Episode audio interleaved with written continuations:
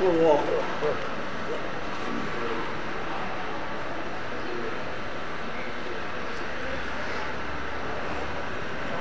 الحمد لله رب العالمين والعاقبة للمتقين ولا عدوان إلا على الظالمين والصلاة والسلام على أشرف الأنبياء والمرسلين نبينا محمد وعلى آله وصحبه. وأهل طاعته أجمعين. أما بعد فقد قال الله سبحانه وتعالى أعوذ بالله من الشيطان الرجيم من همزه ونفخه ونفسه. بسم الله الرحمن الرحيم. قل هذه سبيلي أدعو إلى الله على بصيرة. أنا ومن اتبعني سبحان الله وما أنا من المشركين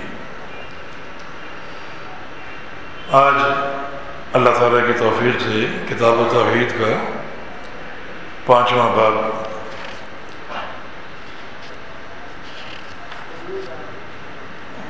شروع ہوتا ہے۔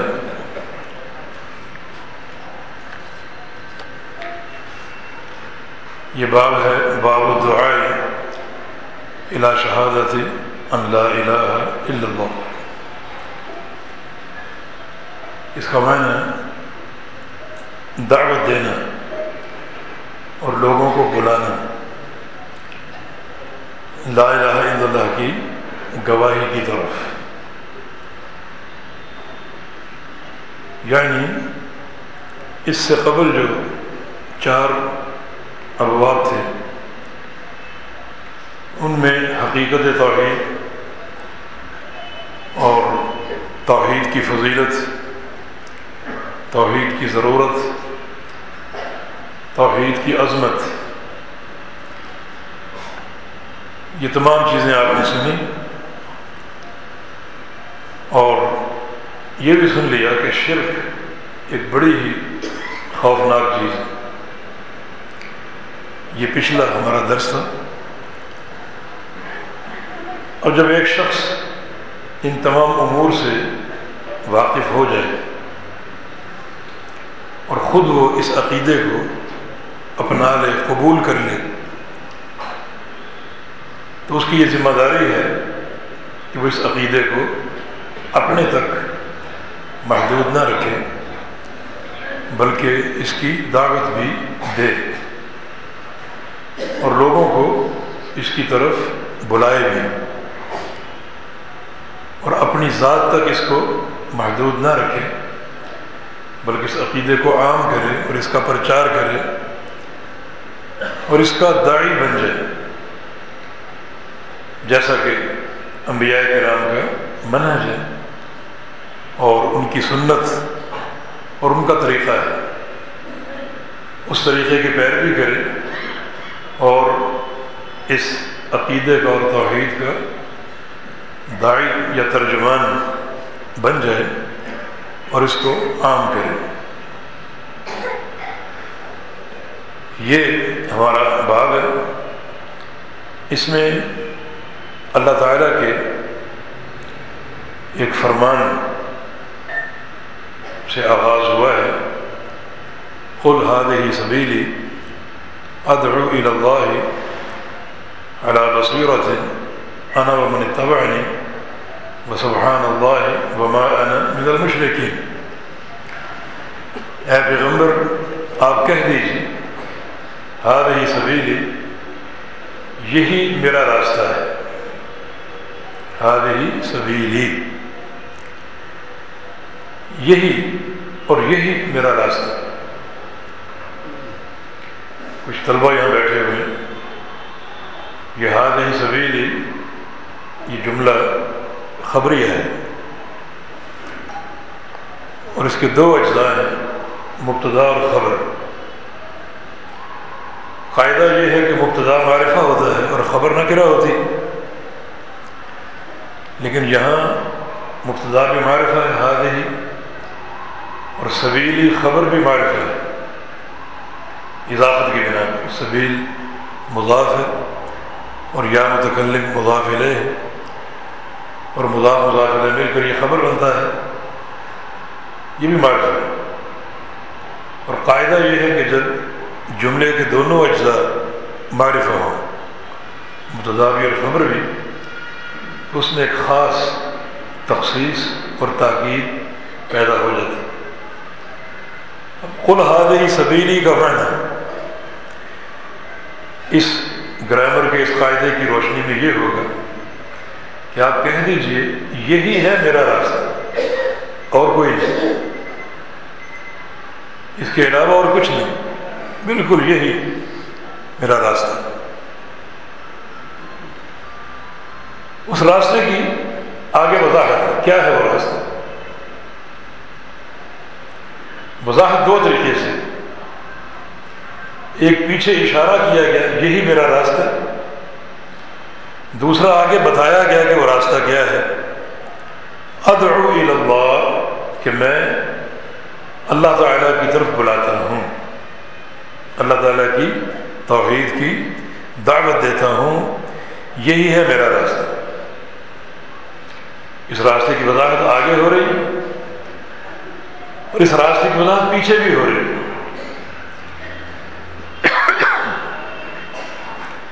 یہ سورہ یوسف کی آیت ہے سورہ یوسف کے آخر میں۔ اور یہی ہے میرا راستہ۔ پیچھے کسی راستے کا ذکر ہے۔ پوری سورہ یوسف، جس میں یوسف علیہ السلام کی دعوت، یعقوب علیہ السلام کی دعوت، اور ان کے آبا اجداد کے جو سارے نبی تھے، ان کی دعوت۔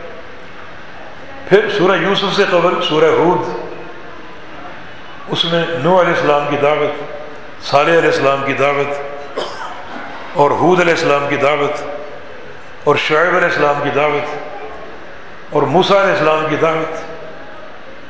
ان تمام انبیاء کی دعوت کا ذکر ہے۔ یہی ہے میرا راستہ۔ یعنی جو پیچھے انبیاء کا منہج اور ان کا راستہ ذکر ہوا اور ان کی دعوت کا بیان ہوا۔ وہ سارے کے سارے اللہ کی توحید کے داعی تھے۔ بیان ہی یہی میرا راستہ۔ کوئی سے مختلف نہیں۔ انبیاء کا دین ایک ہی۔ اصولاً انبیاء کا دین ایک ہی۔ اور وہ دعوت توحید اللہ تعالیٰ کی طرف بلانا۔ تو خل حال ہی سبیلی، کہہ دیجیے، یہی ہے میرا راستہ۔ اس راستے کا ذکر پیچھے بھی ہوا، انبیاء کی دعوتوں کے ذکر کے ساتھ، بلکہ پیچھے سورہ حود ایک بار صحابہ کرام نے نبی علیہ السلام سے عرض کیا کہ شبتا یا رسول اللہ، یا رسول اللہ وسلم، آپ بوڑھے ہو گئے، آپ پر بڑھاپے کے آثار ظاہر ہو گئے سفید بال جھلک رہے فرمایا کہ شیبتنی ہود، مجھے قرآن کی سورہ ہود نے بوڑھا کر دیا۔ سورہ ہود میں کیا ہے؟ انبیاء کی دعوت، ان کے واقعات اور قوموں کا سلوک، قوموں کا رویہ اور انبیاء کا صبر۔ فرمایا کہ میں نے بھی اسی راستے کو اپنانا تو اس سوچ نے مجھے بوڑھا کر دیا۔ کل حاضری سبیلی کہہ دیجیے یہی ہے میرا راستہ۔ کیا ادعو اللہ کہ میں اللہ کا داعی ہوں؟ اللہ تعالیٰ کی طرف دعوت دینے والا ہوں۔ اللہ بصیرت بصیرت کے ساتھ، بصیرت کے ساتھ۔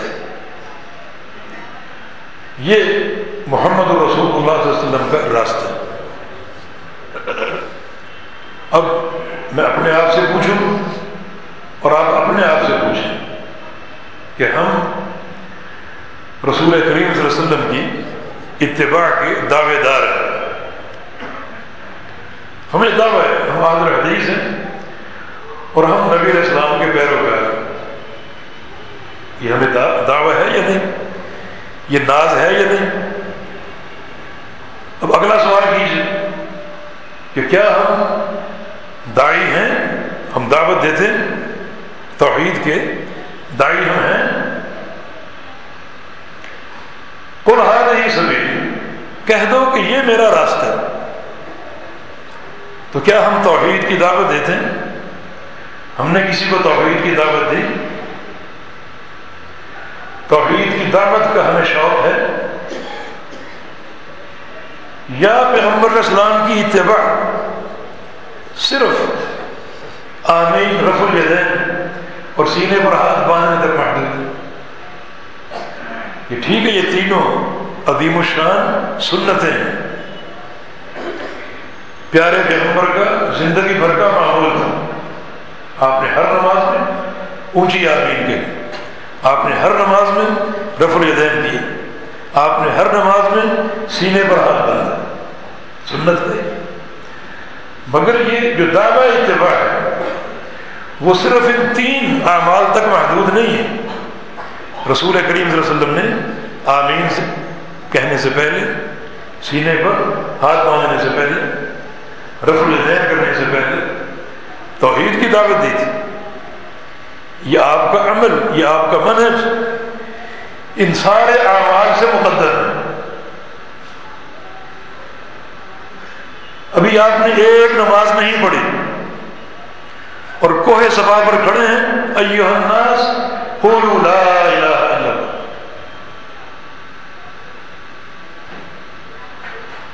ہر عمل سے پہلے توحید کی دعوت۔ تو شیخ نے اس بات کا آغاز اس آیت کریمہ سے کیا ہے۔ ہمیں ہماری ذمہ داری سے آگاہ کرنے کے لیے۔ کن کو، جن کو دعویٰ ہے پیغمبر اسلام کی اتباع کہ پیغمبر اسلام کا پہلا اسوا دائی ہونا ہے۔ آپ کا پہلا نمونہ دائی ہونا ہے۔ باقی کام بات میں۔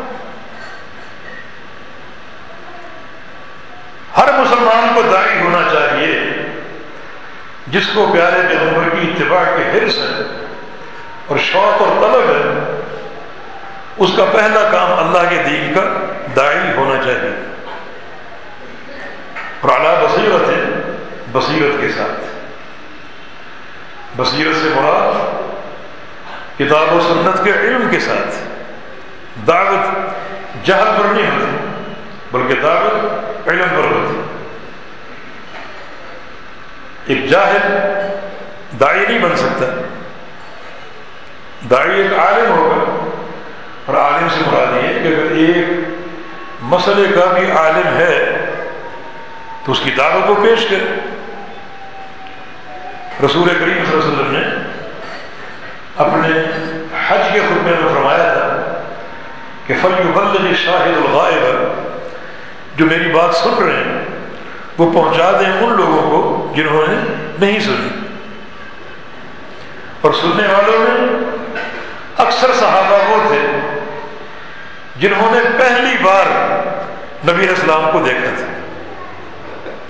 آپ نے انہیں بھی دائی بنایا اور دائی بننے کا حکم دیا کہ جو لوگ میری بات سن رہے ہیں، میرے خطبے کو سن رہے ہیں وہ اسے آگے پہنچائیں۔ گے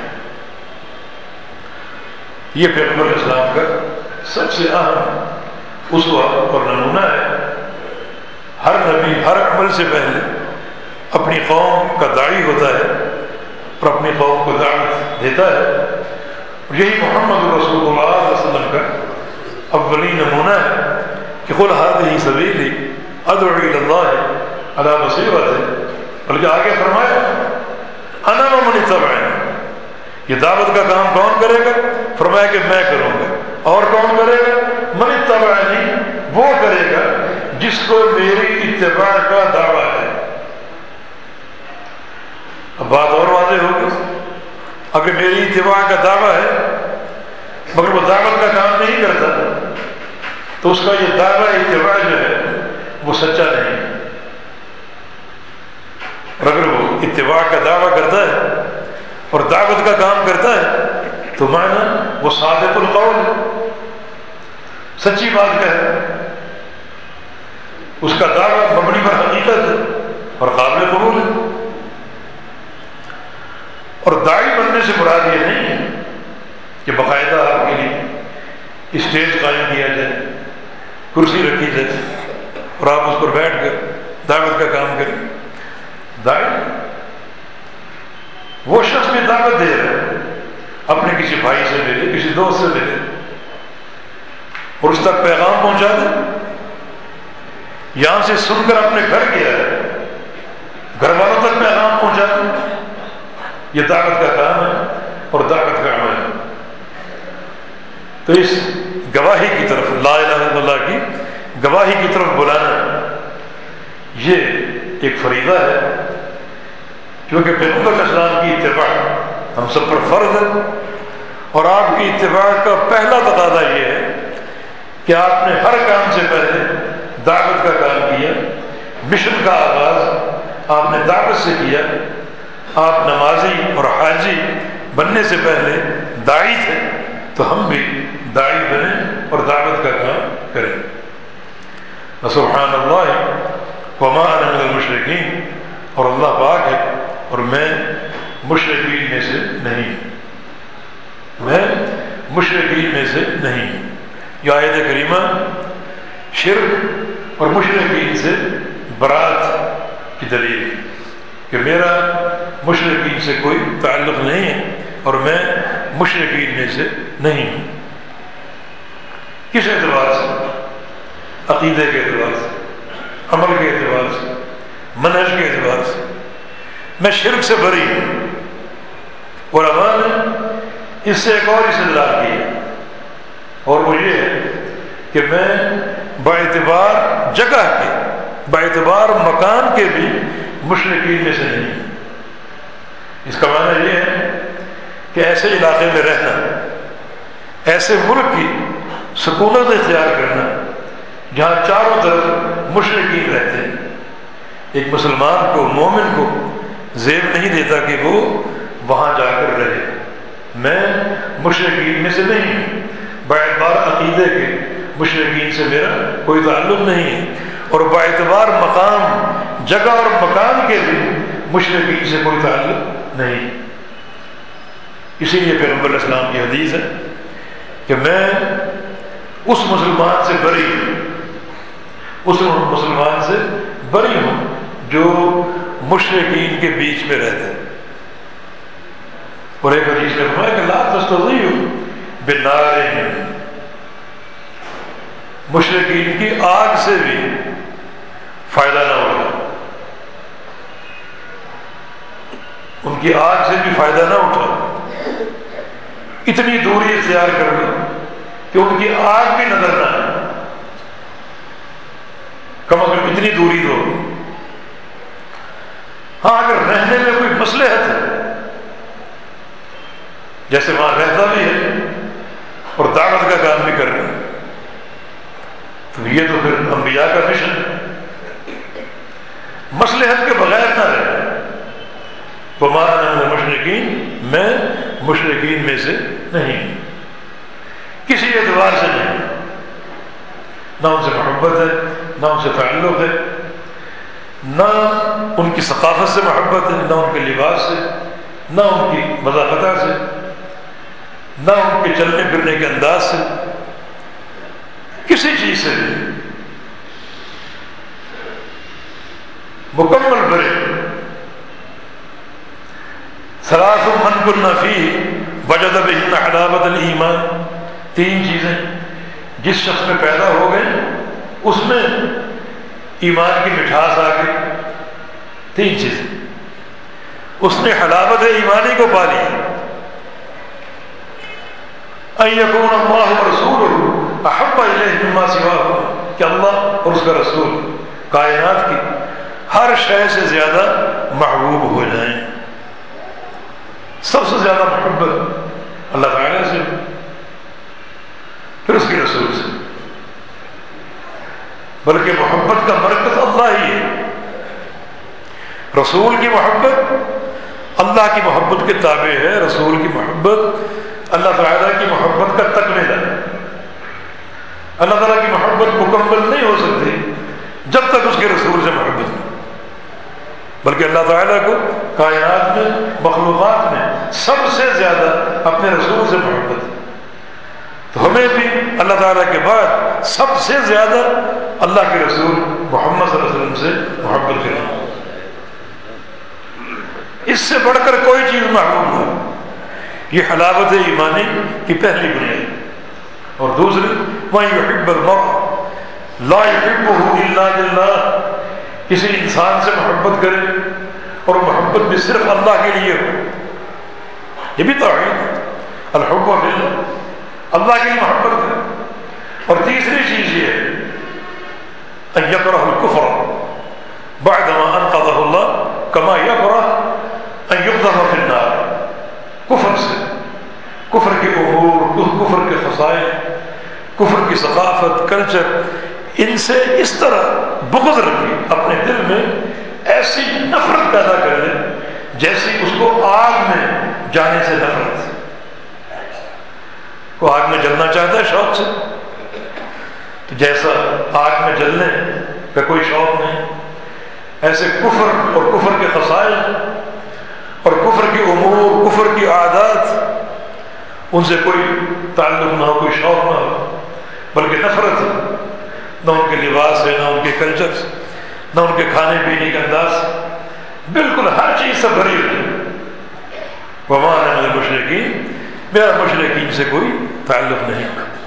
جتنی یہ کڑا اور یہ نفرت مشرقین سے اور ان کے ادوار سے بڑھتی جائے گی، اتنا بندے کے اندر غیرت توحید پیدا ہو۔ اور یہ غیرت توحید جو ہے، اخروی نجات کا سب سے قیمتی احساس ہے۔ سب سے قیمتی احساس ہے۔ ٹھوس توحید اپنے اندر پیدا کر لو۔ اللہ تعالیٰ اس ٹھوس توحید کی برکت سے گناہوں کے ننانوے رجسٹروں کو پاک صاف کر سکتا ایسا واقعہ موجود ہے اور اللہ قادر۔ تو پھر توحید کی تکمیل کس چیز میں؟ توحید کو سمجھا جائے، توحید کو اپنایا جائے، شرک سے بچا جائے۔ اتنا کافی ہے؟ نہیں، بلکہ اس توحید کی آگے دعوت بھی دی جائے۔ یہ توحید کی تکمیل یہ توحید کے داعی بنو۔ اور اس اہم ترین عقیدے کو، نفیس ترین عقیدے کو اپنے تک محدود نہ رکھو۔ اور ہم نے دعوت کی حدود ذکر کر دی۔ یعنی بصیرت کے ساتھ ہو۔ اور یہ ضروری نہیں کہ دعوت کے لیے اسٹیج قائم ہو آپ کے لیے۔ دن بھر آپ کتنوں سے ملتے ہیں؟ حکمت کے ساتھ پیغام دیجیے پیغام پہنچائیے کہ اللہ کے دین کے داڑھی بنی اس کے بعد ایک حدیث ذکر کی، جس کے راوی سیدنا عبداللہ بن عباس رضی اللہ تعالیٰ عنہ، عبداللہ نبی اسلام کے صحابی تھے، ان کے والد عباس اللہ کے بیگم کے چچا بھی تھے اور صحابی بھی تھے۔ رسول اللہ علیہ وسلم کی حیات مبارکہ میں یہ نو عمر تھے۔ جب نبی السلام کا انتقال ہوا تو ان کی عمر پندرہ سال تھی۔ یعنی جیسا کہ ایک حدیث میں کن تو نہ ہست الاحتلام اللہ کے پیغمبر کے انتقال کے وقت میں بالغ ہونے کے قریب تھے مکمل بلوغت نہیں آئی تھی، بالغ ہونے کے قریب تھے اور نبی اسلام کی زندگی ہی میں ان کو علمی اعتبار سے بڑا شرف حاصل ہوا اور بڑا اونچا مقام حاصل ہوا۔ اس لیے ان کے دو لقب ایک حبر امت حبر امت، یہ ان کا لقب، امت کے عالم۔ امت کے عالم اور دوسرا، ترجمان القرآن۔ قرآن کے ترجمان۔ نبی اسلام نے ان کو دعا دی اللہ علم التعویل و فقح الدین۔ یا اللہ، عبداللہ کو قرآن کی تفسیر ادا فرماتا اور دین کی فقہ ادا فرماتا تو دین کی فقہ میں ان کا لقب حبر امت اور قرآن کی تفسیر میں ان کا لقب ترجمان القرآن۔ قرآن پاک کے بہت بڑے عالم تھے۔ اور تقریباً ہر آیت میں ان کی تفصیلی اقوال، کتب تفسیر میں آپ کو ملیں گے۔ اڑسٹھ سال کی عمر میں ان کا انتقال ہوا۔ جب فوت ہوئے تو یہ وادی طائف میں تھے حضر کثیر نے لکھا کہ ان کے انتقال کے وقت فضاؤں میں ایک آواز آ رہی تھی۔ جب ان کی روح قبض ہو رہی تھی، تو فضاؤں میں ایک آواز آ رہی تھی۔ یا نفس المطمئنہ، ارجعی الى ربکی راضیتا مرضیہ۔ اے نفس مطمئنہ، لوٹ جا اپنے پروردگار کی طرف۔ اس طرح لوٹ کہ تو اس سے راضی اور وہ تجھ سے راضی۔ فد خلی فی عبادی۔ میرے نیک بندر میں داخل ہو جائے بد خلی جنت ہے اور ان کے ساتھ مل کر میری جنت میں داخل یہ علم و عمل کا صلہ ہے۔ یہ عبداللہ بن عباس رضی اللہ عنہ اس حدیث کے راوی فرماتے ہیں کہ ان رسول اللہ صلی اللہ علیہ وسلم لما بعث معاذ الى اليمن جب رسول اللہ علیہ وسلم نے معاذ بن جبل رضی اللہ عنہ کو یمن بھیجا، کس کو بھیجا؟ معاذ بن جبل رضی اللہ عنہ کو۔ اور کہاں بھیجا؟ یمن۔ معاذ بن جبل رضی اللہ عنہ، یہ بھی رسول اللہ علیہ وسلم کے صحابی تھے اور بہت بڑے عالم تھے۔ بہت بڑے عالم۔ اتنے بڑے عالم تھے کہ نبی اسلام کہ ان معاذ یہ تھی یوم القیامت امام العلماء برف ہوا کہ معاذ میں جبل قیامت کے دن آئیں گے، اس طرح آئیں گے کہ میری امت کے سارے علماء معاذ کے پیچھے ہوں گے اور معاذ ان کے آگے آئیں گے۔ قیادت میں اور کتنا آگے ہوں گے؟ ساتھ ساتھ نہیں، بلکہ رتوا کے بقدر۔ رتوا کا معنی حد نگاہ کا فاصلہ ہوگا ایک انسان کی نگاہ جہاں تک کام کرتی ہے، اتنا آگے معاذ جبل ہوں گے اور علماء سارے پیچھے ہوں گے۔ اللہ کے پیارے پیغمبر کی حدیث بھی ہے کہ وہ عالم پھر حلال پر حرام معاذ کہ حلال و حرام کا سب سے بڑا عالم معاذ بن جبل ایک دن رسول اللہ صلی اللہ علیہ وسلم نے معاذ سے فرمایا تھا یا معاذ، واللہ، انی لحبک اے معاذ، اللہ کی قسم، مجھے تجھ سے محبت ہے۔ اللہ کی قسم، میں تجھ سے محبت کرتا ہوں۔ امیر المومن عمر بن خطاب فرماتے ہیں، اصل معاملہ یہ تھا کہ نبی علیہ السلام نے ان کو یمن بھیجا تھا۔ وہ تفصیل ہم آگے سنیں گے۔ پھر یہ یمن سے واپس لوٹے۔ مدینہ منور رسول اللہ صلی اللہ علیہ وسلم کے انتقال کے بعد اس وقت تک ابو بکر صدیق رضی اللہ عنہ خلیفہ بن چکے تھے۔ انہوں نے انہیں جب دیکھا کہ یہ کامیاب سفیر ہے اور کامیاب داڑھی ہے تو ان کو شام بھیج دیں۔ پھر یہ شام میں رہے۔ اپنے امیر المومن کے حکم سے یہ شام میں تھے کہ وہاں تعاون کا مرض آ شام شام کا ایک علاقہ امواس اور تعاون امواس کا قصہ معروف ہے۔ تعاون کی وبا ہے اب کیا کرتے؟ وہاں سے بھاگتے؟ نہیں۔ رسول اللہ علیہ وسلم کی حدیث ہے، اگر تعاون کا مرض آ جائے اور تم اس علاقے میں موجود ہو، تو وہاں سے بھاگو نہیں۔ اور اگر تم سنو کہ فلاں علاقے میں تعاون کی وبا پھیل چکی ہے اور ابھی تم وہاں گئے نہیں، تو وہاں جاؤ نہیں۔ نہیں گئے تو جاؤ نہیں، اور جا چکے ہو تو وہاں سے آؤ۔ نبی اسلام کی حدیث کو انہوں نے پکڑ لیا اور وہاں سے نکلے نہیں۔ اور اسی تعاون کے مرض سے ان کی موت واقع ہوئی۔ اور پیغمبر اسلام کی حدیث ہے کہ بل ولمضعون شہید کہ تعاون کے مرض سے مرنے والا شہید اللہ تعالیٰ نے شہادت کی موت دی اور جس وقت یہ شہید ہوئے، ان کی عمر، کل عمر اڑتیس سال تھی۔ یعنی عالم شباب ہی فوت ہوئی یہ ماں جبل اس اس حدیث کے راوی ہیں۔ نبی علیہ السلام کو یمن بھیجا تھا۔ یمن ایک عرب علاقہ ہے اور خالص عرب علاقہ ہے۔ یمن کو یمن اس لیے کہتے ہیں کہ یہ بیت اللہ کے دائیں طرف ہے۔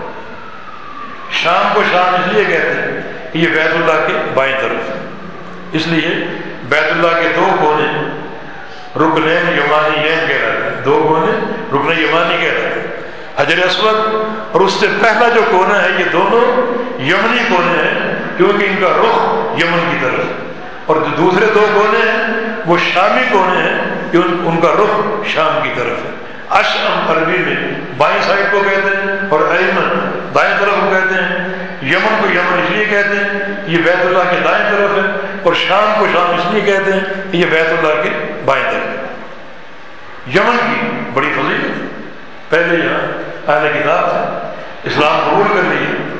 اسلام تیزی سے پھیلا پھر یہاں مسلمان ہوئے اور بڑے بڑے محدثین بڑے بڑے علماء حتیٰ کہ رسول اللہ صلی اللہ علیہ وسلم کا فرمان ہے علی ایمان و ایمان ہے بل فقہ و یمان ہے کہ ایمان تو یمن کا ہے اور فقہ بھی یمن کی یمن کی فضا ایک حدیث میں، بل حکمت و یمانی ہے اور حکمت بھی یمن کی ایمان بھی یمن کا فقہ بھی یمن کی اور حکمت بھی یمن کی عطا کو عہد الیمن، ہم عرق الناس افیدت قلوب جب یہ لوگ مسلمان ہو کر آئے، اللہ کے پیارے پیغمبر میدان خیبر میں تھے، آپ کو خبر مل گئی کہ یمن والے اسلام قبول کر کے آ رہے ہیں۔ آپ نے پہلے خبر دے دی کہ تمہارے بعد یمن والے آ رہے ہیں، ان کے دل سب سے زیادہ رقیق ہیں، نرم دل۔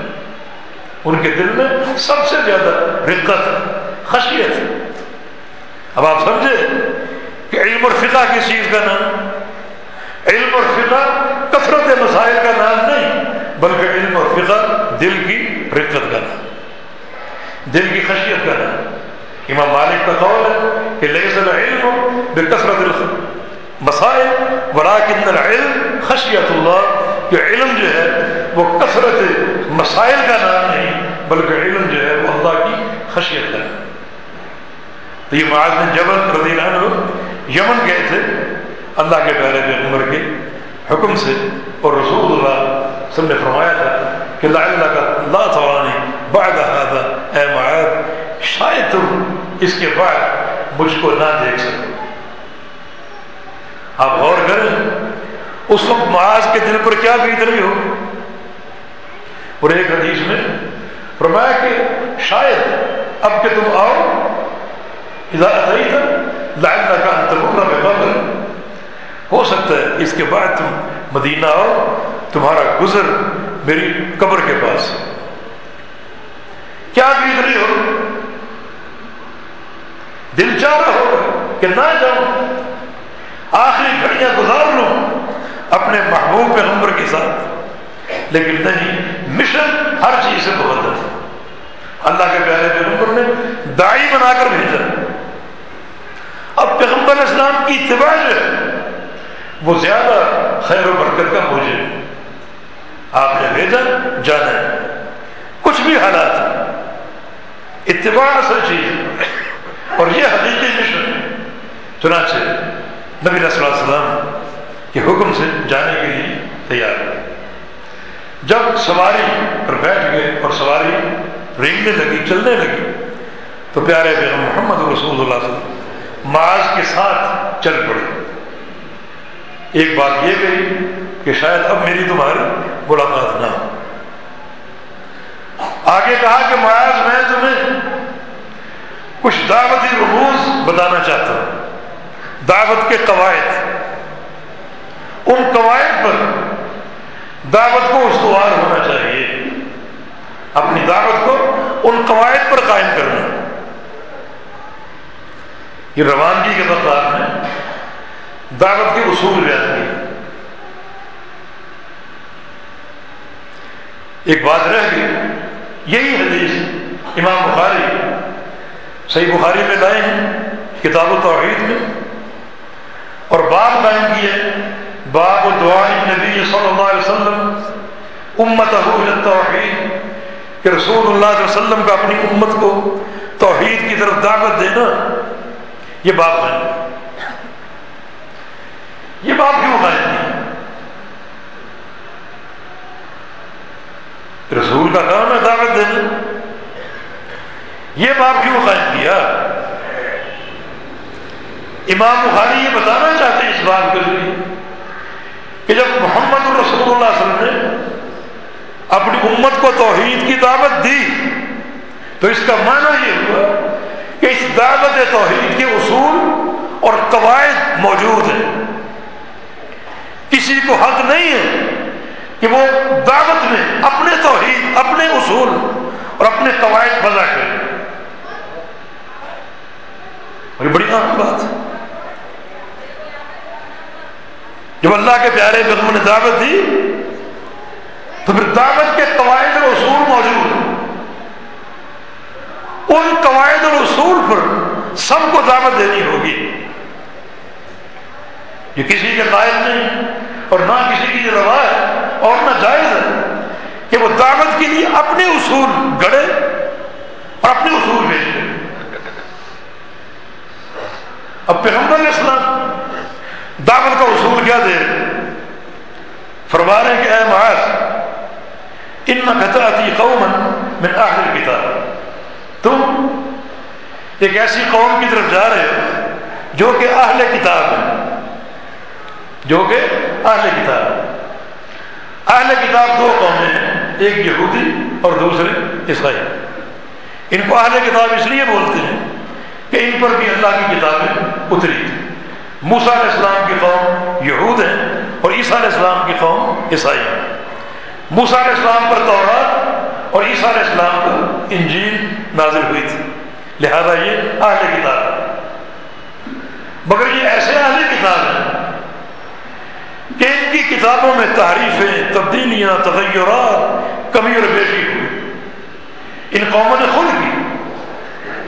جب اللہ تعالیٰ نے یکسر ان کی کتابوں کو منسوخ کر دیا۔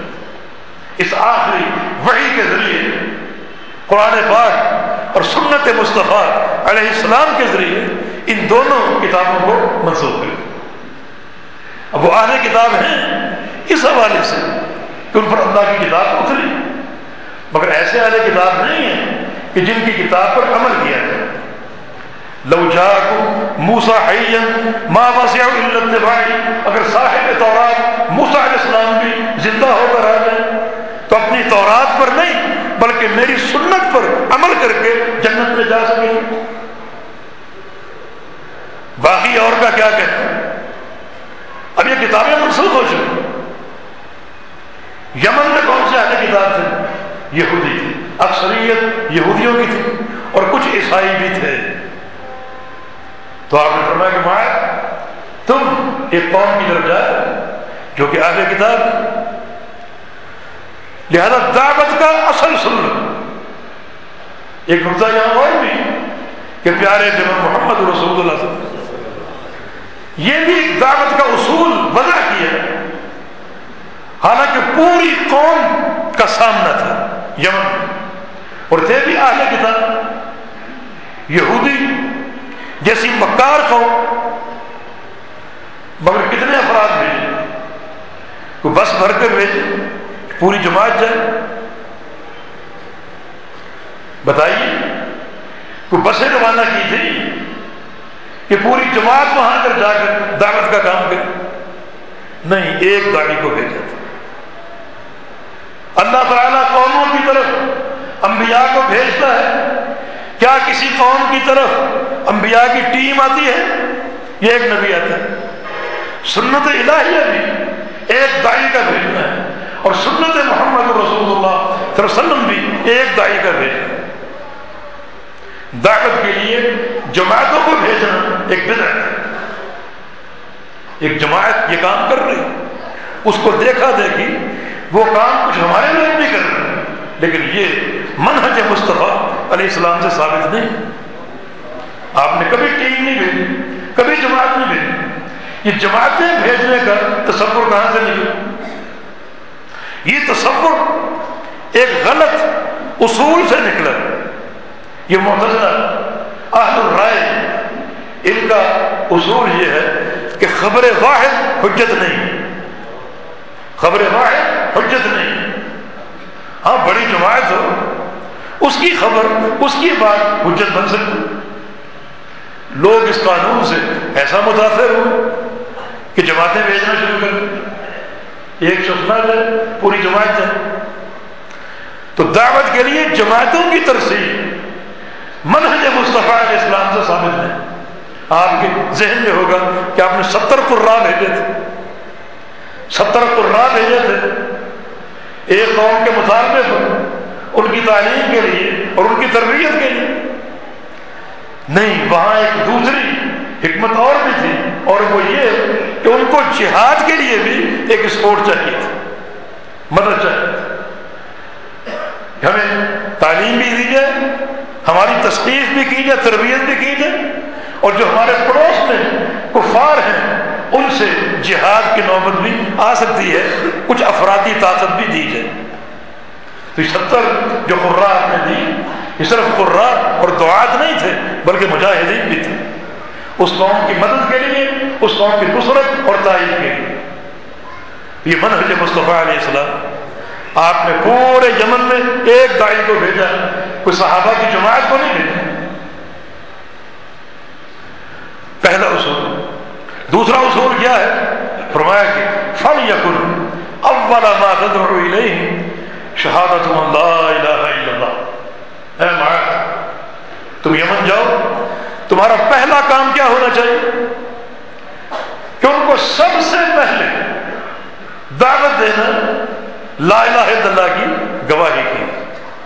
لا الہ الا اللہ کی گواہی کی دعوت دینا سب سے پہلے۔ یہ دعوت کا پہلا اصل اور لازوال اصل کہ ایک دائی کا پہلا کام کیا ہے؟ اس کے مشن کا نقطۂ آغاز کیا ہے؟ دعوت توحید۔ لا الہ الا اللہ کی گواہی کی دعوت۔ لا الہ الا اللہ کی گواہی کی دعوت دینا یہ پہلا اصل۔ اور یہ اصول اللہ کے پیارے آج لوگ دعوت کا کام کر رہے ہیں۔ مگر توحید کی دعوت کو پسے پوچھ لا دیا۔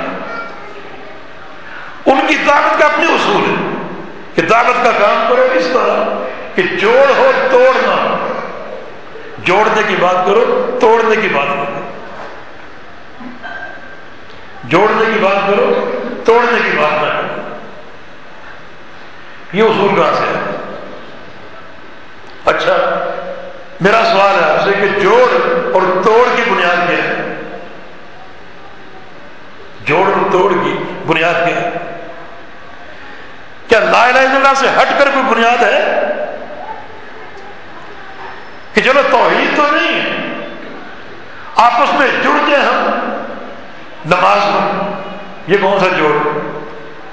ٹھیک ہے، توحید نہیں آپس میں جڑ گئے جہاد میں، یہ کون سا جوڑ؟ یہ ابد ہے بالکل بیکار اس جوڑ کا کوئی فائدہ نہیں، کوئی اس میں برکت نہیں۔ نہ ان اللہ یہ قابل قبول جوڑ کی بنیاد اللہ کی طور پر یہ اصول بنایا گیا گڑا گیا ہے۔ جس کا اللہ کے پیارے جنم کے اصول سے کوئی تعلق نہیں۔ اللہ کے پیارے جنم پر اصول کیا دے رہے کہ سب سے پہلے توحید۔ توحید کو سمجھنا توحید کو اپنانا اور توحید کی طرف بلانا۔ یہ اولین ذمہ داری جوڑ توڑ جوڑ توڑ کچھ مظاہر یہ نعرہ لوگوں کو بڑا بھاتا ہوگا، لیکن دین اس نعرے کو نہیں جانتا۔ دین میں جوڑ کی اور توڑ کی بنیاد توحید اور شہر آپ اگر موحد ہیں، ہمارا آپ کا جوڑ ہے۔ موحد نہیں ہے، کوئی جوڑ نہیں۔ توحید کے علاوہ کسی بھی نقطے پر جوڑ، بیکار ہے کوئی فائدہ جو پیارے جی، کہ ان مناس کہ لا تقاد تجد فی مراحل۔ توحید اگر نہیں ہے یا اصل اگر مفقود ہے اور تعداد بہت بڑی ہے، تو وہ کثرت تعداد جو ہے، اس کی مثال ان سو اونٹوں کی سی ہے۔ سو اونٹ مگر ان میں سواری کے قابل کوئی نہیں۔ تو فائدہ آپ ان کو ان کو خرید رہے ہیں، پال رہے ہیں، پوس رہے ہیں، کھلا رہے ہیں، پلا رہے ہیں۔ سواری آپ کا حق ہے، مگر سواری کے کام کوئی نہیں آتا۔ تو اس کثرت تعداد کا فائدہ۔ برکت توحید کے ساتھ۔ کامیابی توحید کے ساتھ مربوط۔ ہے اب بتائیے کون سا اصل قابل ہو؟ اللہ کے پیارے پیغمبر نے کیا اصول دیا کہ تم آئے کتاب کی طرف جائے انہیں سب سے پہلے توحید کی دعوت دینا۔ ہمارے نئی چیز ہے۔ تبلیغی جماعت جہاں سے بنی ہے، ان کے پڑوس میں مزار موجود ہے، نظام الدین۔ وہاں مزار ہے یا نہیں؟ کیوں جی؟ آپ نے دیکھا کبھی ان کو چھوا، کبھی ان کو دعوت دی۔ مزاروں پر جا کر کبھی توحید بیان کی؟ یہ نہیں. ہاں یہ ہے کہ آج جماعت آسٹریلیا گئی، اسرائیل گئی، افریقہ گئی فائدہ کیا جہاں آپ کا گھر ہے، آپ کا پڑوس ہے، وہاں شرک کے اڈے موجود ہیں، شرک کے مراکز موجود ہیں، ان کو آپ چھیڑ نہیں جی ہم جوڑ کی بات کرتے ہیں، توڑ کی بات۔ یہ طاقت کا کوئی اصول نہیں۔ اللہ کے پیارے کے اندر نے فرمایا کہ سب سے پہلے تم دعوت توحید دے۔ یا رسول اللہ، کب تک؟ کب تک؟ کتنا عرصہ توحید بیان کرو فرمایا کہ فیم اطاعو کا لذالک اس وقت تک بیان کرنی ہے جب تک یہ توحید کی دعوت ماننا نہیں۔ مان لیں؟ تو بات آگے چلو۔ وہ کیا ہے؟ وہ یہ کہ فاعلم فاعلم ان اللہ افترض علیہم خمس صلوات فی کل یوم و لیلہ۔ اب ان کو بتاؤ کہ اللہ تعالی تم پر رات اور دن میں پانچ نمازیں فرض کی۔ اب ان کو بتاؤ۔ دعوت توحید دو۔ جب تک اس کو قبول نہ کریں، جب تک قبول نہ کریں، نماز کی بات نہیں کریں۔ کیونکہ توحید ہوگی تو نماز کا فائدہ ہوگا۔ توحید اگر نہیں، یہ توحید ہے، مگر مشہور ہے۔ منہج انبیاء پر نہیں ہے، تو نماز کا کوئی فائدہ نہیں۔ وَلَقَدْ أُوحِيَ إِلَيْكَ وَإِلَى الَّذِينَ مِنْ قَبْلِكَ لَئِنْ أَشْرَكْتَ لَيَحْبَطَنَّ عَمَلُكَ اے حبیب آپ کو بتا رہے ہیں۔ اور آپ سے قبل ہر نبی کو بتا چکے ہیں۔ اگر تم نے بھی شرک کر لیا، تمہارے بھی سارے عمل، ساری نمازیں، روزے، جہاد سب کا سب باطل اور رائگاں جائے گا۔ کوئی فائدہ نہیں۔ تو توحید کی دعوت کب تک جب تک توحید کو قبول نہ کریں جب قبول کر لیں اب ان کو بتاؤ کہ تم پر پانچ نمازیں کرو اور خالی یہ نہیں بتانا کہ نمازیں فرض فائدہ نماز ساتھ ان کو بتانا ہے کہ ان نمازوں کے اوقات کیا ہیں؟ ان کو بتانا ہے ان نمازوں کی ادائیگی میں مصطفیٰ علیہ السلام کا طریقہ کیا ہے؟ اسی نماز کا فائدہ ہے۔ جو اللہ کے دائرے کے کے طریقے کے مطابق، جو نماز اللہ کے پیارے جنم کی تعلیم اور آپ کے طریقے کے خلاف اس کا کوئی فائدہ ہے؟ اب یہ کون سی دعوت ہے؟ کہ نماز کا ثواب ذکر ہو رہا ہے، اجر ذکر ہو رہا ہے، فضائل ذکر ہو رہے ہیں۔ اگلا سوال یہ، نماز پڑھے کیسے؟ وہ جیسے مرضی پڑھے جو آپ کی فقہ کہتی ہے، جو آپ کا طریقہ ہے، جیسے مرضی پڑھے بھائی، جب تک سنت مصطفیٰ علیہ السلام نہیں ہوگی، نماز کی ادائیگی، اس طریقے کا علم نہیں ہوگا، اس نماز کا فائدہ۔ اللہ کے پیارے پیغمبر کیا فرما سلو کما رہی تو وہ اسلی کہ بالکل ویسے نماز پڑھو جیسے مجھے نماز پڑھتے ہوئے تھے۔ یہ نہیں کہا کہ جیسی مرضی پڑھو۔ تمہارے خاندان میں ہو رہی ہے ویسے ہی پڑھ لو۔ تمہارے باپ دادے جیسے پڑھ لو ویسے ہی پڑھ لو۔ تمہارے ایمان پیر و مرشد جیسے پڑھتے ہیں، ویسے پڑھ لو، بالکل۔ بالکل ویسے ہی پڑھو، جیسے میں پڑھتا ہوں یہ اصول، دعوت کے اصول۔ ان سے سر پہ نظر آپ کیسے کر سکتے اور پھر پہلی دعوت کیا توحید؟ بلکہ توحید میں کیا؟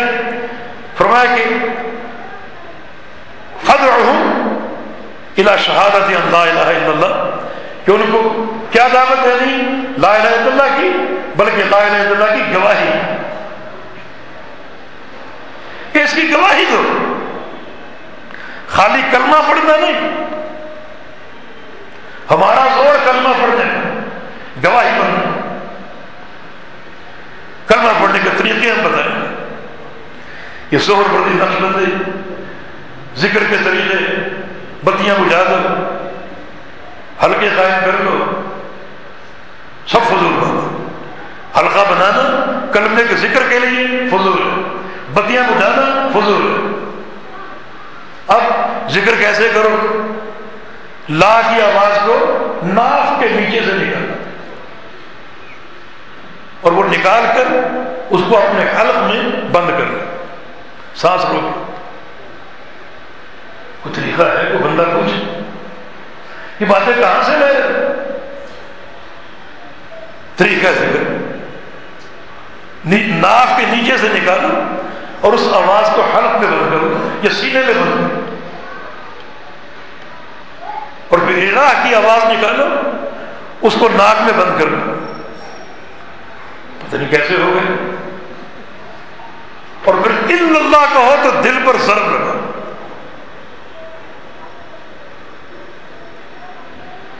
کہیں لکھا ہوا ہے۔ شمائے میں امدادیہ میں ہے۔ عمر نو آپ کو مل جائے۔ اس طریقے کو ثابت کرو۔ رسول اللہ علیہ وسلم سے، صحابہ سے، تابعین سے، محدثین سے، آئمہ کرام سے ثابت کرو اس پر زور دیا جائے۔ یہ ساری کی ساری چیزیں بدعات و خرافات کا منبع ہے جن کا دین سے کوئی تعلق دین کیا کہہ رہے فتح شہادت اللہ اللہ کہ معذر کو دعوت دینی ہے، لا الہ الا اللہ کی اور اس کی گواہی کی۔ گواہی دو اس گواہی کیا ہے؟ آپ کی گواہی کیسے معتبر ہوگی اور کیسے قابل قبول ہو جب آپ کو اس کا علم ہو۔ تو علم کے بغیر گواہی ہوتی۔ آپ دنیا میں چلے جائیں۔ دنیا کی عدالت میں آپ کو گواہی دینی پڑ جائے۔ تو وکیل آپ پر چرا کرے اس گواہی کے تعلق سے ہو سکتا آپ سے سو سوال کرے اور کسی جواب میں اگر جھول آئے تو آپ کی گواہی مسترد ہو جاتی۔ جس گواہی کی بات میں کر رہا ہوں، یہ عالم شہادہ ہے۔ دونوں جہانوں میں سب سے بڑی گواہی کہ بغیر علم کا چلے گی بغیر علم۔ اس کی معرفتی نہ ہو۔ بس تلفظ لطف ضربے مار مار کر پڑھو بس۔ اتنا پڑھو اتنا پڑھو کہ دل سے اللہ اللہ کی آواز۔ کون سی دعوت ہے؟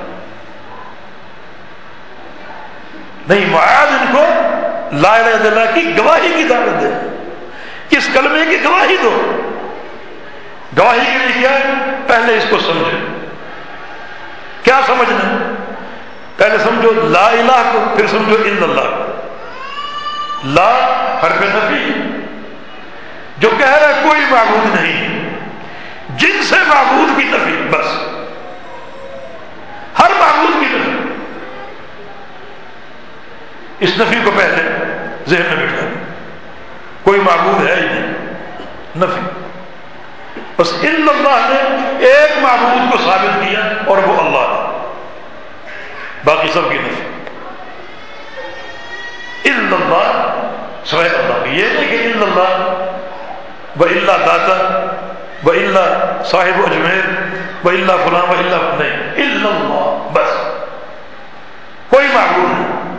ہر معبود کی نفی یعنی پہلے جز نے ہر معبود کی نفی کر دی، دوسرے جز نے صرف ایک معبود کی الوحیت کو ثابت کیا اور وہ اللہ تعالیٰ۔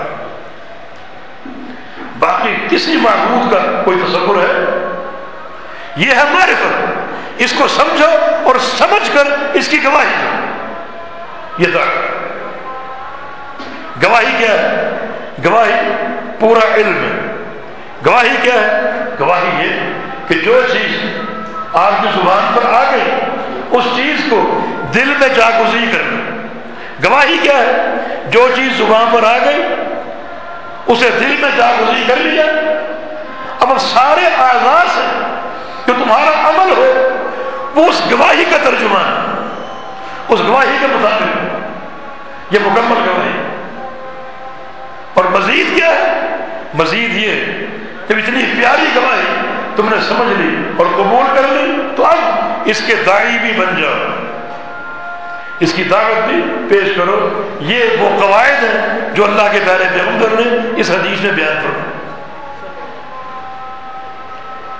فرما شہادت اللہ الہ الا یعنی گواہی پوری لا الہ الا اللہ کی ہو۔ پوری گواہی لا الہ الا اللہ کی۔ یہ اصل عظیم ہے۔ لا الہ الا اللہ کیا ہے۔ الہ کا معنی معبود۔ لا الہ کا معنی کوئی معبود نہیں، کوئی عبادت کے لائق نہیں، الا اللہ، سوائے اللہ۔ اس کا اصل معنی ہے اس کا۔ اگر کوئی قوم لا الہ الا اللہ کی گواہی کی بات کرتی بھی ہے، تو اس انداز سے کرتی ہے کہ لا الہ الا اللہ کا معنی یہ ہے کہ سب کچھ اللہ تعالی سے ہونے کا یقین، اللہ کے علاوہ کسی سے کچھ نہ ہونے کا یقین۔ یہ لا اللہ کا ترجمہ ہے ہی اصل مقصد سے امت کو دور کرنے کی سازش اس کلمے کو توحید ربوبیت کا مرقع بنا دیا۔ حالانکہ یہ کلمہ توحید الوحیت کا ذریعہ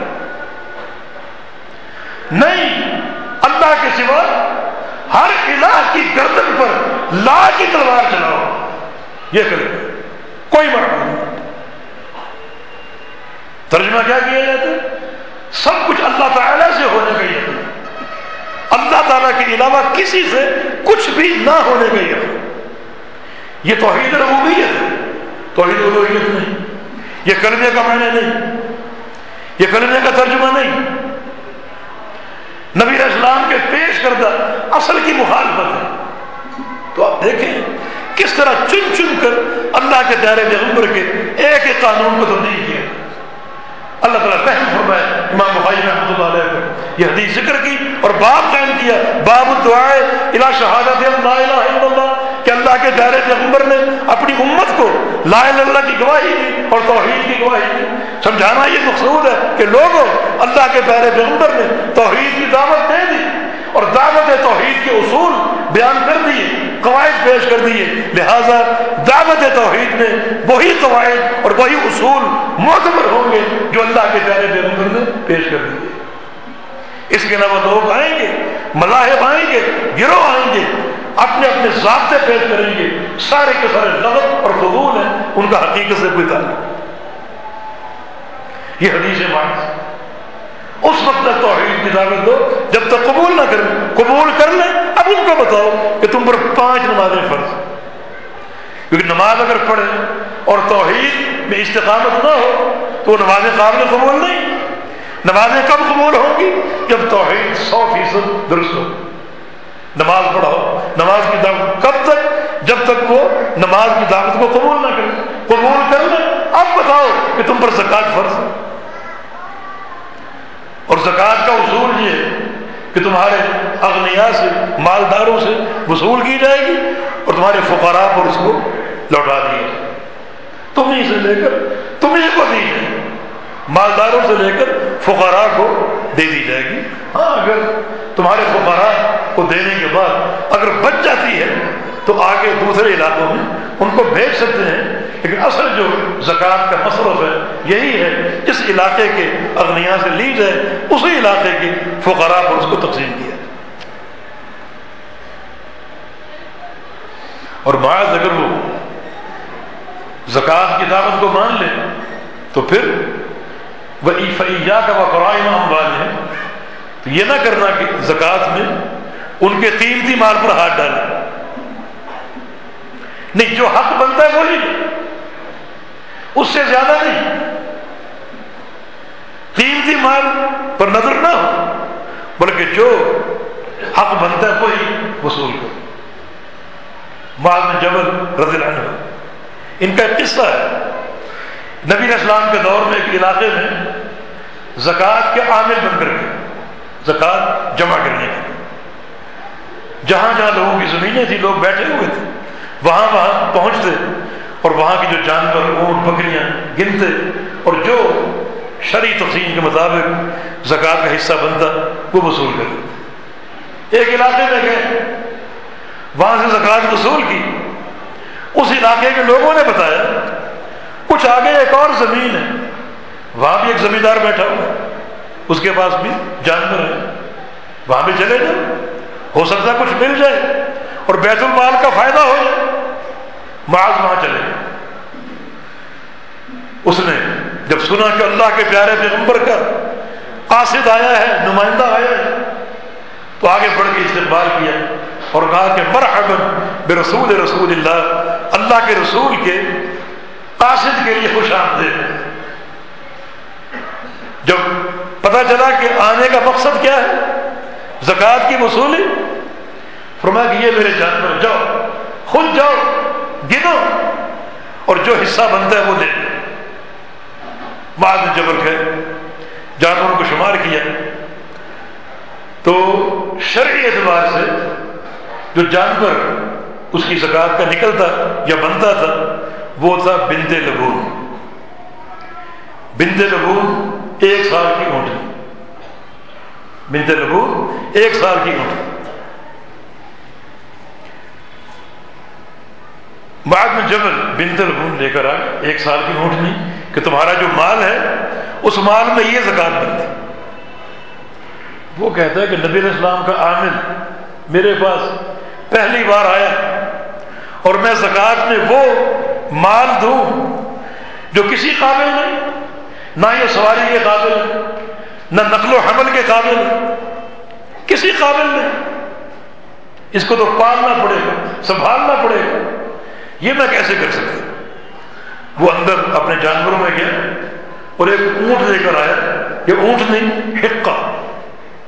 حقہ وہ اونٹنی کہلاتی ہے جو اونٹ کی سواری کے قابل ہو جائے، جوان ہو جائے اور اونٹ سے اس کا تعلق جو ہے وہ، جو ہے وہ قائم ہو سکے۔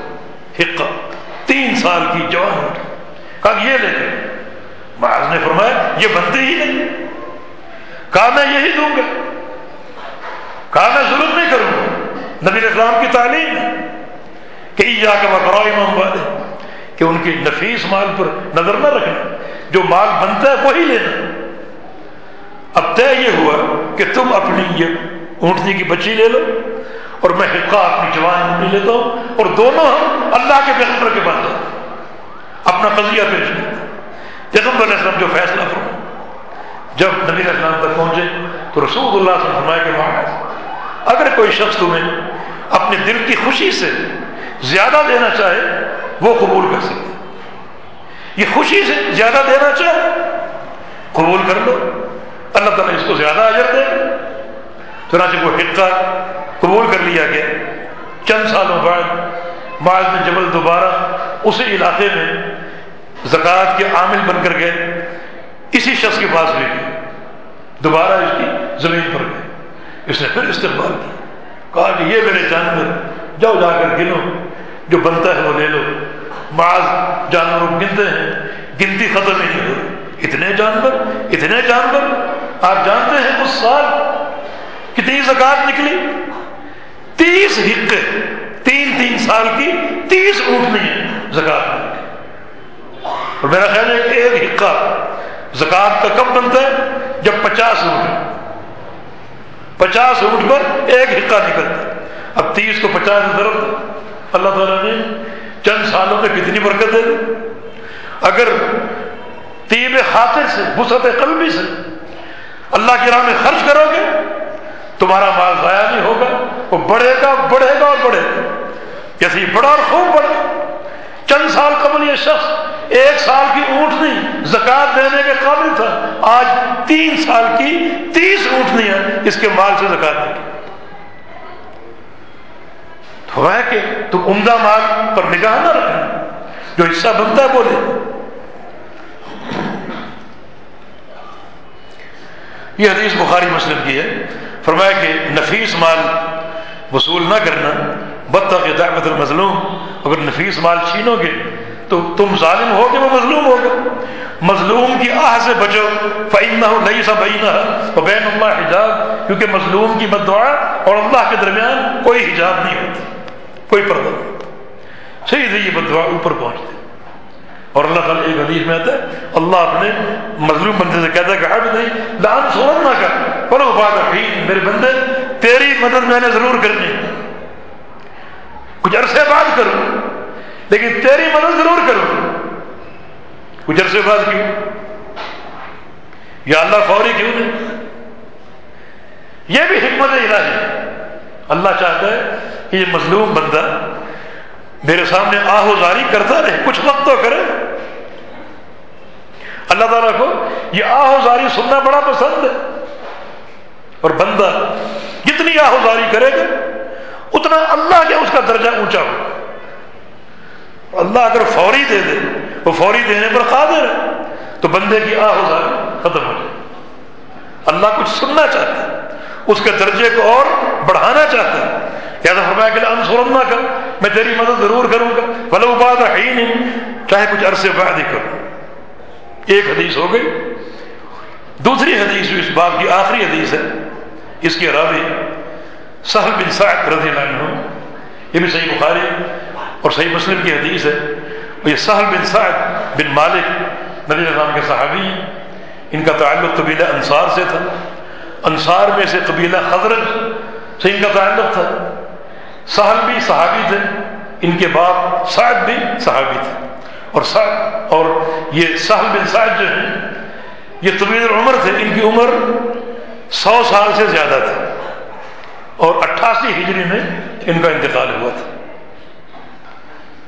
یہ فرماتے ہیں اللہ رسول اللہ علیہ وسلم قال، یوم خیبر، رسول اللہ علیہ وسلم نے جنگ خیبر والے دن فرمایا تھا۔ جنگ خیبر والے دن۔ آپ جانتے ہیں خیبر ایک مشہور جنگ ہے، جو کہ سن سات ہجری میں ہوئی تھی۔ جنگ خیبر سن سات ہجری میں ہوئی تھی۔ اور کب ہوئی تھی؟ جب رسول اللہ علیہ وسلم لوٹ رہے تھے سلح حدیبیہ سے۔ سلح حدیبیہ سے۔ عمرہ کرنے گئے تھے، کفار نے روکا، پھر ایک معاہدہ ہوا۔ اس معاہدے کے نتیجے میں آپ اس سال عمرہ نہ کریں، اگلے سال آئیں اور عمرہ کریں۔ اس معاہدے میں دس سال جنگ نہ کرنے کا معاہدہ تھا۔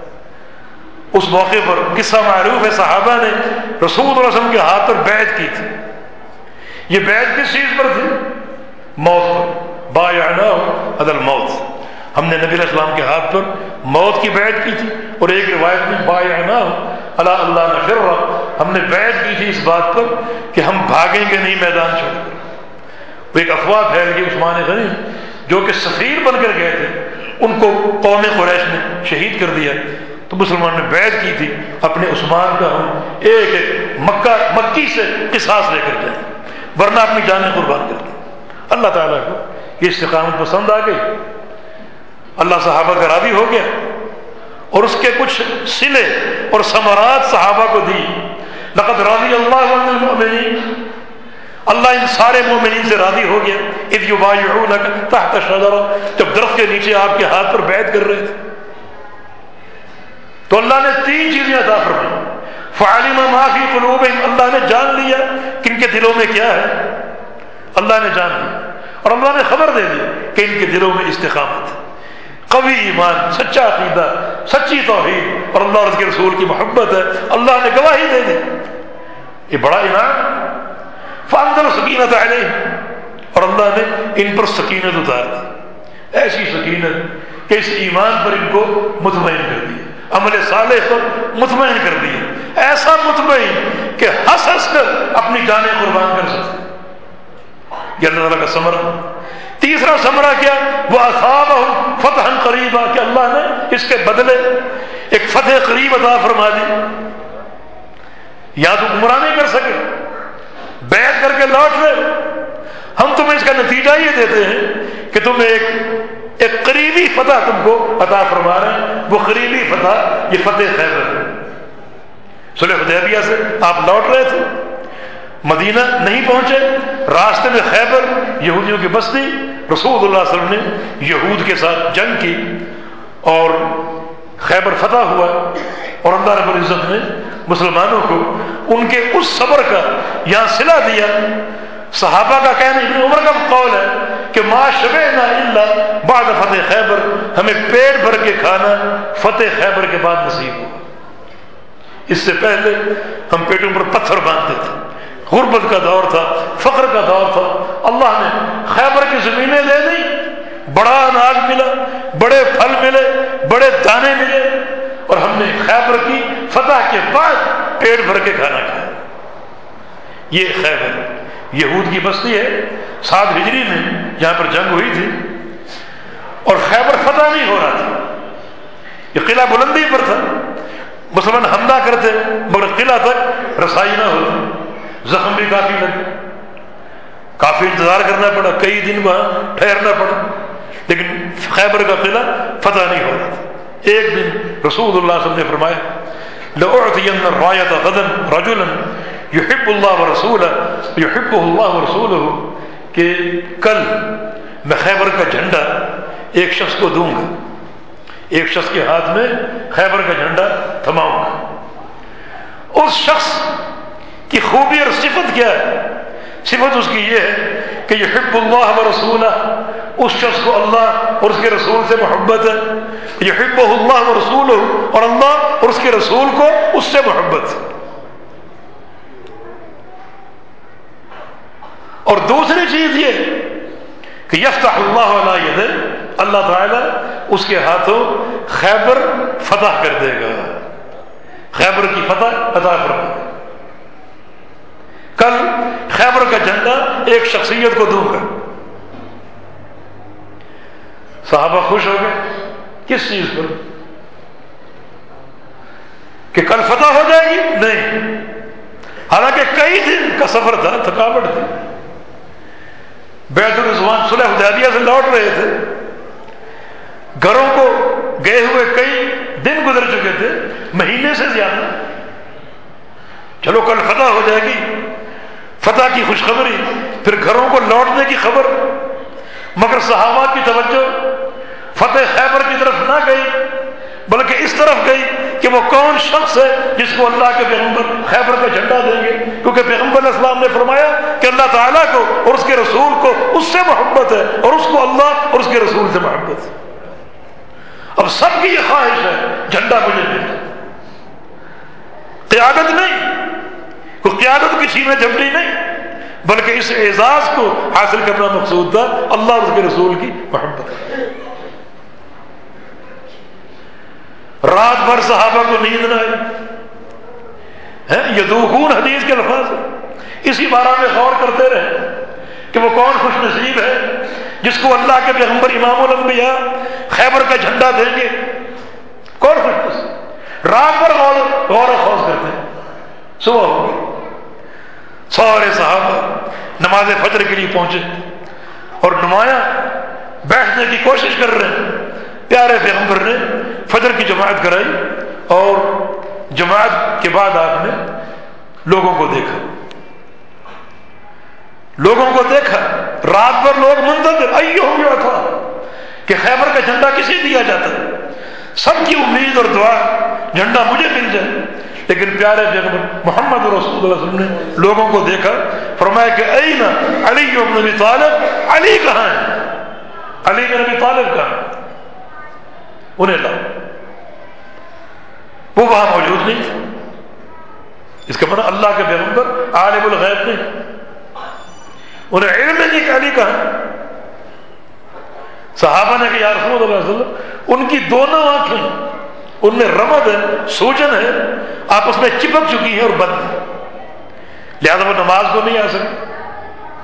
ان کو رستہ دکھائی نہیں دے رہا آنکھوں میں تکلیف بھی ہے، سوجن بھی ہے، اور کچھ نظر ہی نہیں آ رہا ارمت اس کو بولتے فون کو لے کر آؤ، علی کو لے کر آؤ۔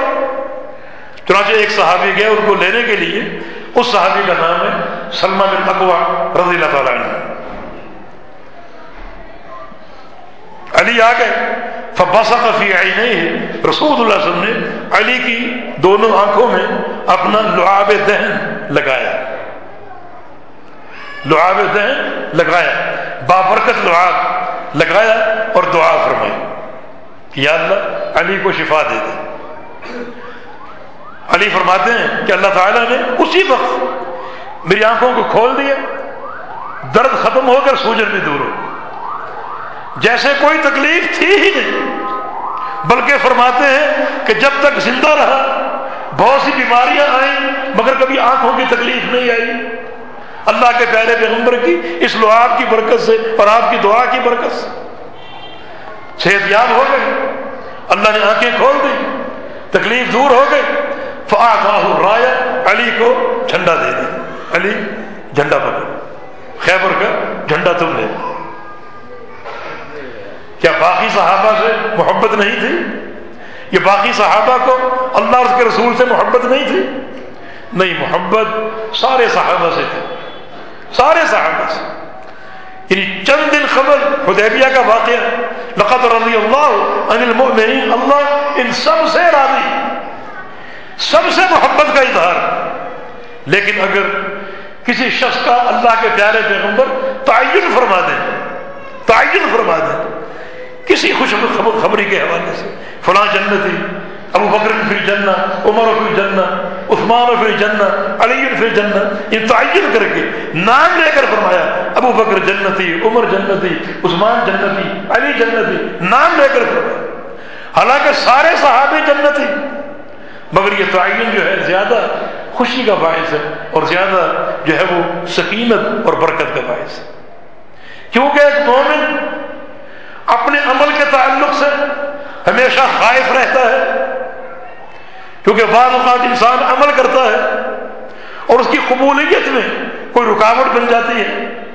اب پتہ نہیں وہ عمل قبول ہو بھی رہی ہے اور پھر یہ خوفناک حقیقت بھی موجود ہے کہ ان نمل اعمال بالخواتین کہ سارے اعمال کا دار و مدار جو ہے وہ انسان کے خاتمے پر پتہ نہیں خاتمہ کس چیز پر، پوری زندگی عمل صالح ہو اور ان خاتمہ کوئی گناہ کر جائے جہنم میں جائے۔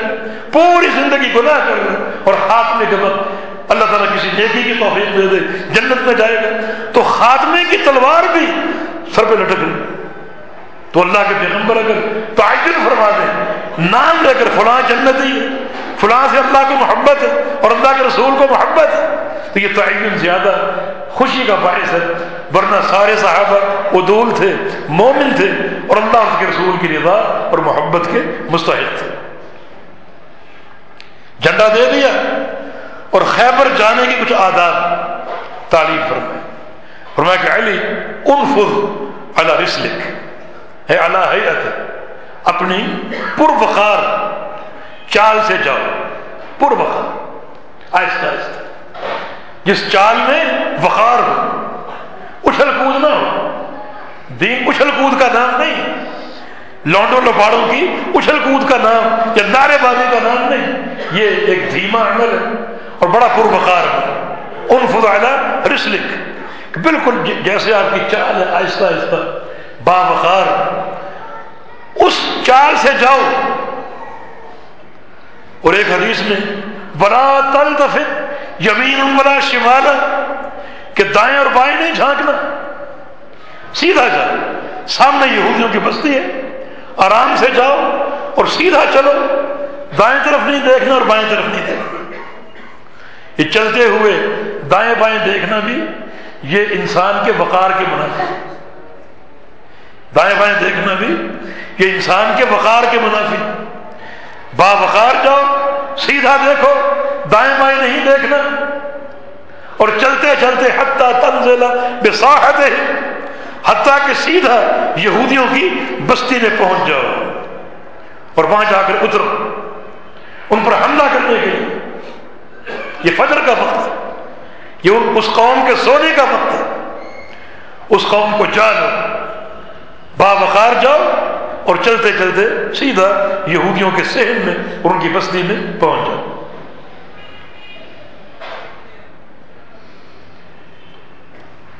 جناب علی رضی اللہ عنہ چلنا شروع ہو گئے اور بابخار جس طرح اللہ کے پیغمبر نے تعلیم فرمائے تھے اب چلتے چلتے ان کے ذہن میں ایک سوال پیدا ہوا سوال بڑا اہم تھا۔ نبی علیہ السلام سے پوچھنا ضروری تھا۔ اب پوچھنے کے لیے ادب کیا تھا؟ واپس آتے، اللہ کے پیغمبر کے سامنے بیٹھتے اور وہ سوال کرتے اور اس کا جواب لیتے۔ سوال یہ تھا، علامہ قاتل یا رسول اللہ کہ یا رسول اللہ وسلم، اس قوم سے کس چیز پر قتال کرنا ہے اور کب تک لڑنا ہے؟ کب تک لڑوں؟ سوال اہم ہے یا نہیں؟ واپس آنا چاہیے تھا اور سوال کرنا چاہیے تھا۔ مگر امام الانبیاء فرما چکے ہیں کہ با بکار چلتے جاؤ، رکنا نہیں اور دائیں بائیں بھی نہیں دیکھنا۔ اب دیکھو، سیدنا علی بن طالب کی اطاعت۔ چلتے جا رہے ہیں اور دائیں بائیں نہیں جھانکا، پیچھے مڑ کر بھی نہیں دیکھا۔ چلنے کا حکم ہے۔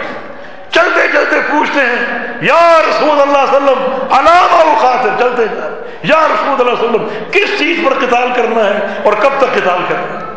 رسول اللہ صلی اللہ ارشاد فرمایا کہ قاتل ہوں حتی یشہد اللہ الہ الا اللہ اس وقت تک قتال کرنا ہے جب تک وہ میرے پروردگار کی توحید کی گواہی نہ دے کیونکہ مشن توحید ہے مشن اقامت ہے توحید ہے توحید کو قبول کر لیں وہ ہمارے ہیں اگر توحید قبول نہیں کرتے لڑتے رہو ان کی گردنوں کو کاٹ دیں یہ اطاعت کھڑے بھی نہیں ہوئے اور دائیں بائیں بھی نہیں اور چلتے گئے، چلتے چلتے یہ سوال کیا اور اللہ کے پیغمبر سے اس سوال کا جواب دے دیا فرمایا کہ جب اس قوم کے پاس پہنچ جاؤ تو سمت الحمد اسلام وہاں پہنچ کر فوری حملہ نہیں کرنا، بلکہ اس قوم کو اسلام کی دعوت دینا اور توحید کی دعوت دینا۔ یہ دعوت کی اہمیت ہے۔ میدان جہاد میں بھی دعوت سے آغاز کرنا، اس قوم کو توحید کی دعوت دینا۔ باخبر ہوں بیما یجب علیہم من حق اللہ تعالی ان کو بتانا کہ توحید کے تعلق سے اللہ کا ان پر کیا کیا حق ہے۔ اللہ تعالیٰ کا کیا کیا حق ہے، اس حق کو بیان کرنا، توحید کی دعوت دینا۔ اگر اس دعوت کو قبول کر لیں تو ٹھیک ہے، اگر قبول نہ کریں پھر آگے آگے مرحلہ شروع ہو مگر آپ نے دعوت کے تعلق سے فرمایا اللہ اللہ خیر القم النعم۔ اللہ کی قسم، اگر اللہ رب العزت تیری دعوت کے ذریعے ایک شخص کو ہدایت عطا فرما دے، ایک شخص ہدایت دے دے، تیری دعوت کی برکت سے، تو یہ تیرے لیے بہتر ہے۔ تمام سرخ اونٹوں سے۔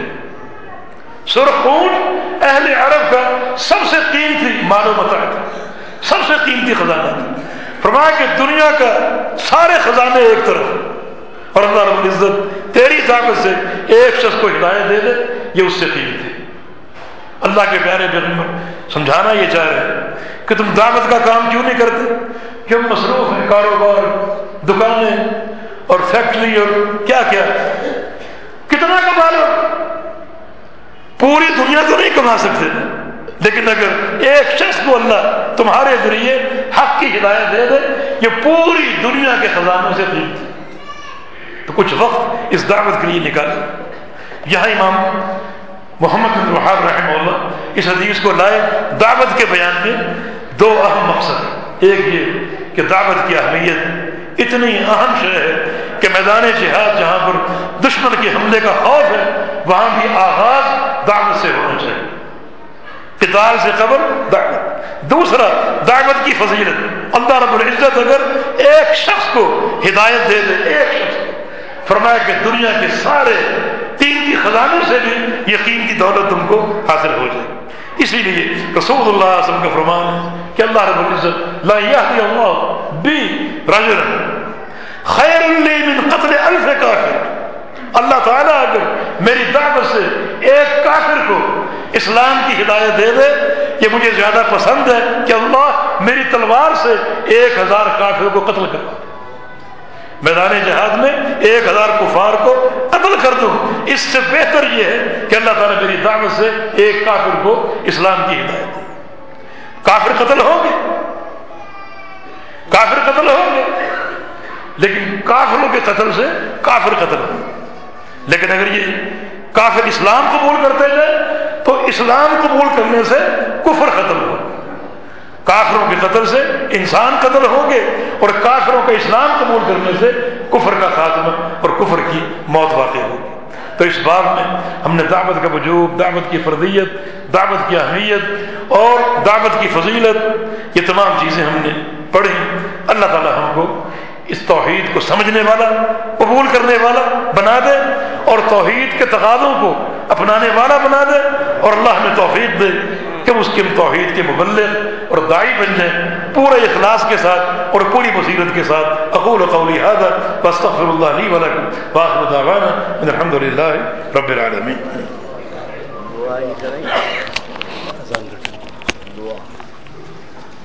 دعا کرو ان کی شادی ہو جائے دعا کرو۔ جب بات کرتے